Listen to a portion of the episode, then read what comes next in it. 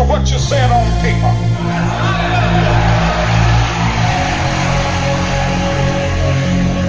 If I lived in China or even Russia or any totalitarian country, maybe I could understand some of these illegal injunctions.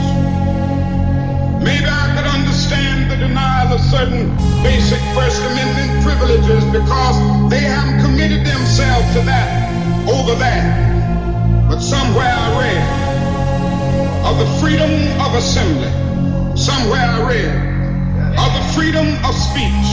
Somewhere I read of the freedom of press.